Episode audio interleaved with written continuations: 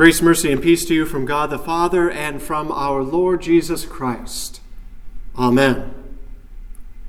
God is in the business of bringing life from death. And that is the good news that we have this Pentecost day that our triune God, Father, Son, and Holy Spirit, breathes life into things that are really and truly dead. And that's what we hear this morning from our Old Testament reading. The prophet Ezekiel witnessing God's life giving activity. Now, Ezekiel had witnessed a lot in his life. He had been called by God as a prophet to warn Judea that their pride and idolatry would eventually lead to God's judgment. He called the Judeans to repent of their sin, to turn back to God, but they continued to rely on a false sense of security. After all, they were God's chosen people, and they had the temple in Jerusalem, the place of God's presence, so they thought they were fine. But Ezekiel witnesses the monumental moment of God withdrawing his presence from the temple, which could mean only one thing that the time had come for his people to suffer the fate that they had brought upon themselves, the end result of all the physical and spiritual destruction that they pursued by their sin. And so Ezekiel witnesses the Babylonian army lay siege to Jerusalem and destroy it, and take the once proud Judeans into exile and captivity. But God wasn't done with them, and He wasn't done with Ezekiel either.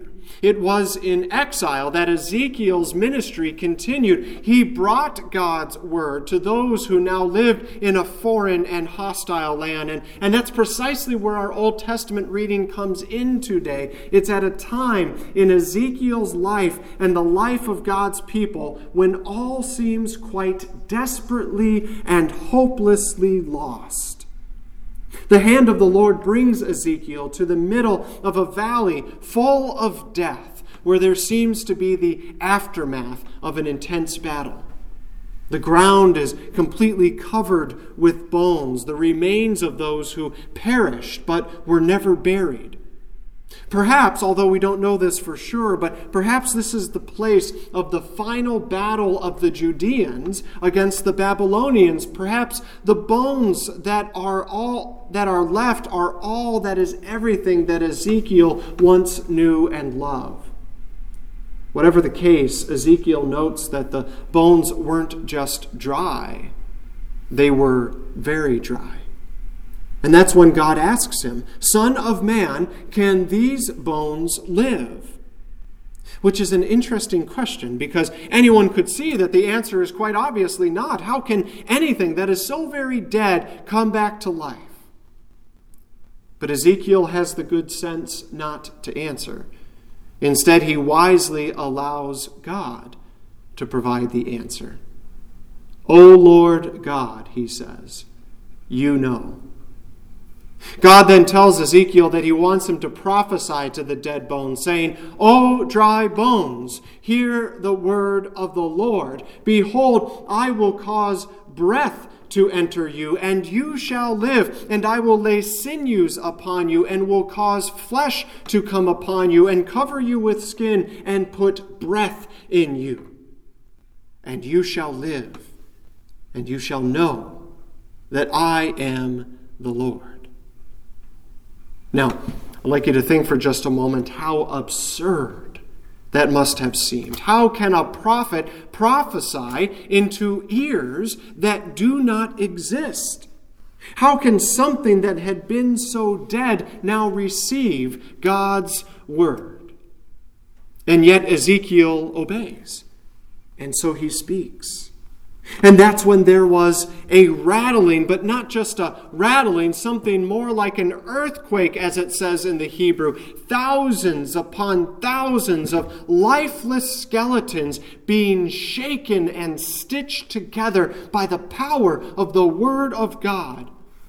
Just imagine what that would have been like to witness with your own eyes. But something is missing. Life is not yet complete because the breath of God, the Spirit of God, is not in them. So God has Ezekiel prophesy one more time, and God breathes his life giving breath into their bodies, just as he did with Adam and Eve at creation. And that is the moment that they are truly alive. Rank upon rank of an exceedingly great army now stands before Ezekiel. And God goes on to explain the meaning of all this. Ezekiel was living among the exiles who were worse than dead. In exile, they were very dead. They were saying among themselves, Our bones are dried up, and our hope is lost. We are indeed cut off. In other words, not only were they facing the reality of physical death, but they were facing the reality of being cut off from God and from His salvation. No one would even dare to ask such an absurd question as Can these bones live again? Because to them they already knew the answer. But God was instructing Ezekiel to provide them a different answer, an answer that only he could provide. He instructed Ezekiel to speak the word of the Lord into ears that were previously not there. In their past sin and idolatry, the Judeans were deaf to what the Lord had to say, but something that had been so dead was now receiving God's life giving word once again. Thus says the Lord God Behold, I will open your graves and raise you from the graves, O my people, and I will bring you into the land of Israel, and you shall know that I am the Lord when I open your graves and raise you from your graves, O my people. And I will put my spirit within you, and you shall live. God was promising to return his people from the grave of exile and to bring them back to life in the land of Israel. This would be their resurrection and their salvation, and the Spirit was going to breathe new life into them. They would not be arrogant and prideful like they once were, but rather they would be a humble remnant awaiting the fulfillment of God's ancient promise, the promise of eternal salvation, the promise of a Savior, the Christ.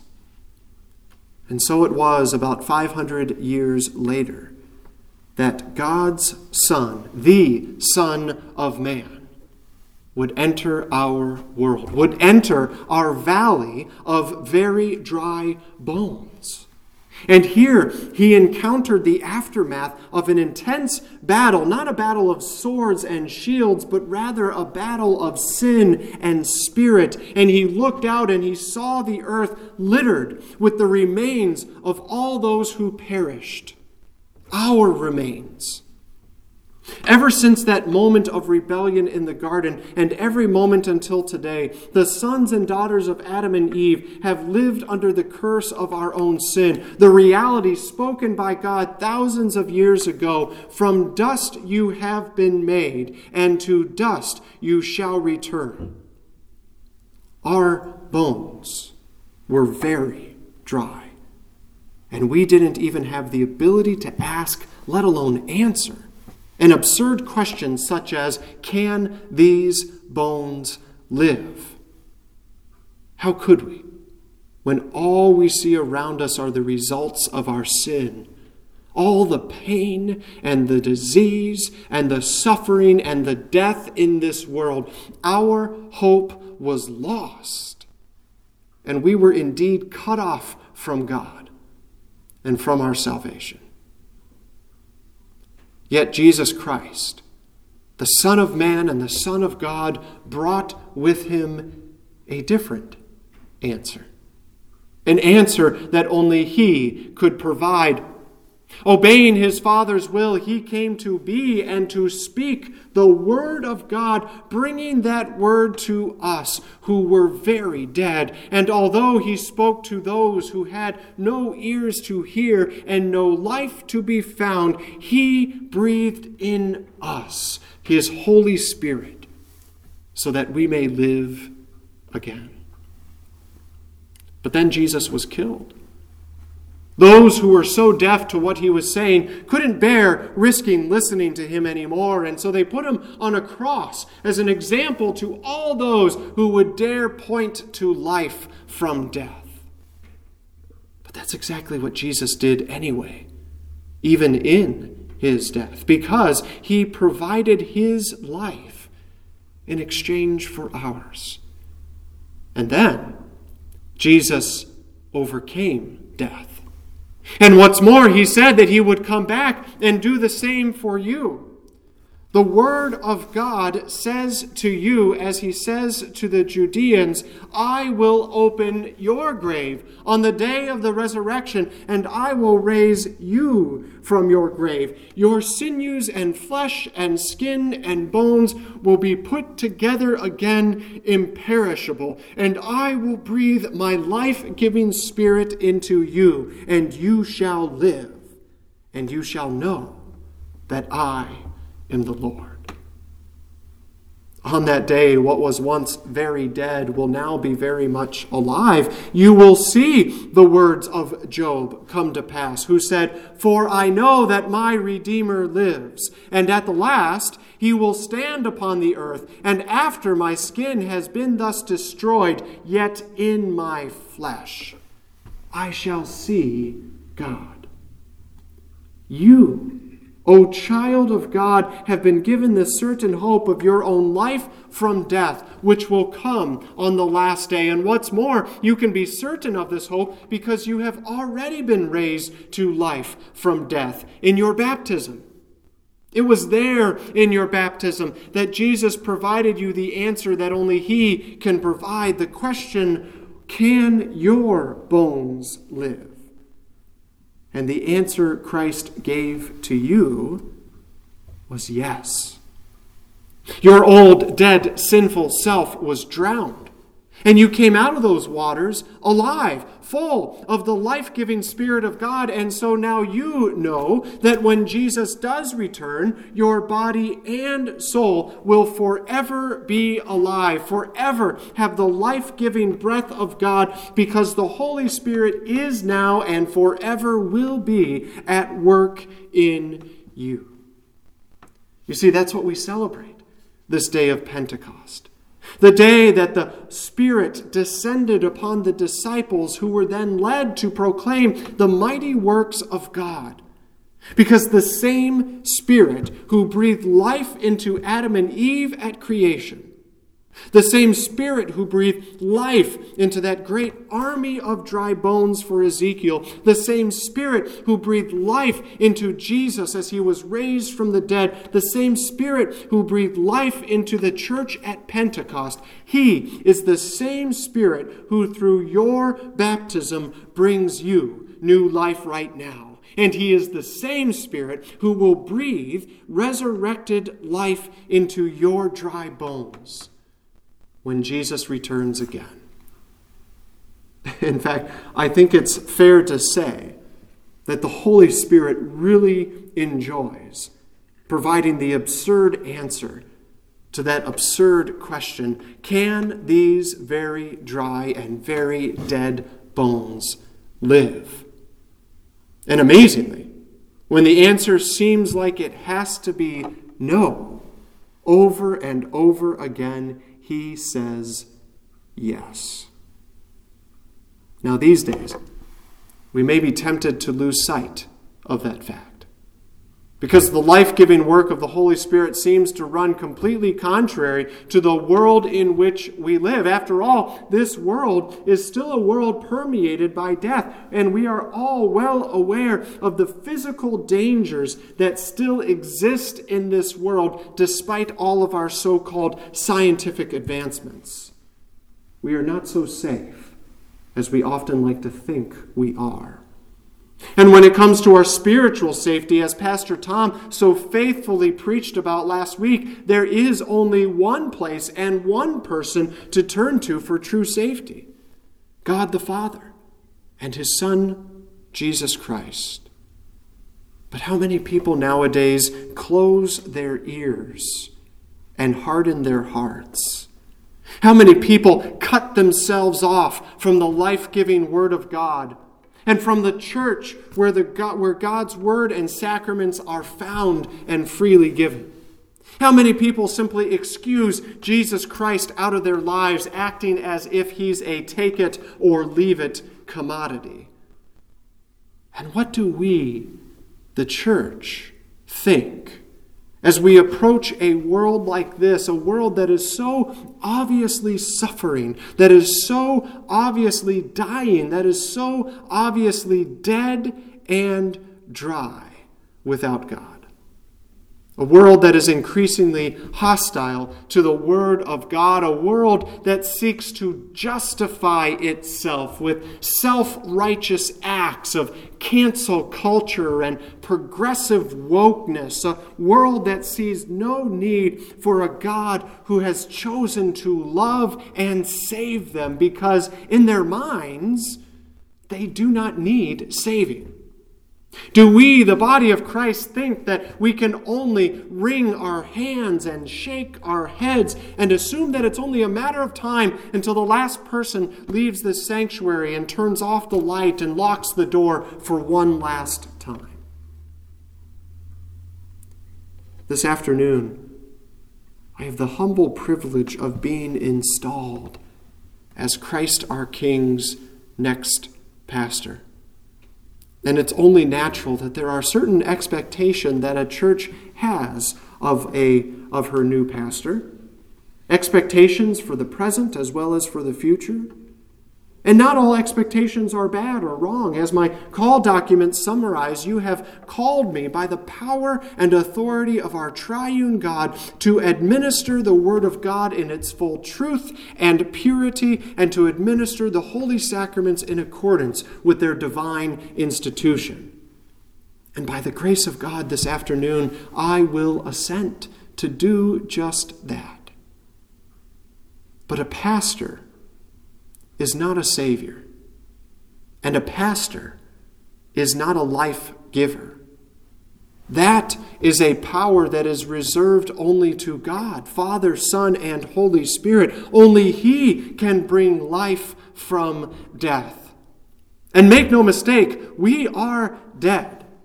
We are metaphorically and in some cases quite literally in a valley of death, a valley of dry bones. Our sin has killed us, and nothing that you or I can ever do can make ourselves alive again. Ezekiel couldn't do that. Pastor Tom can't do that. I can't do that. You can't do that. But we aren't meant to.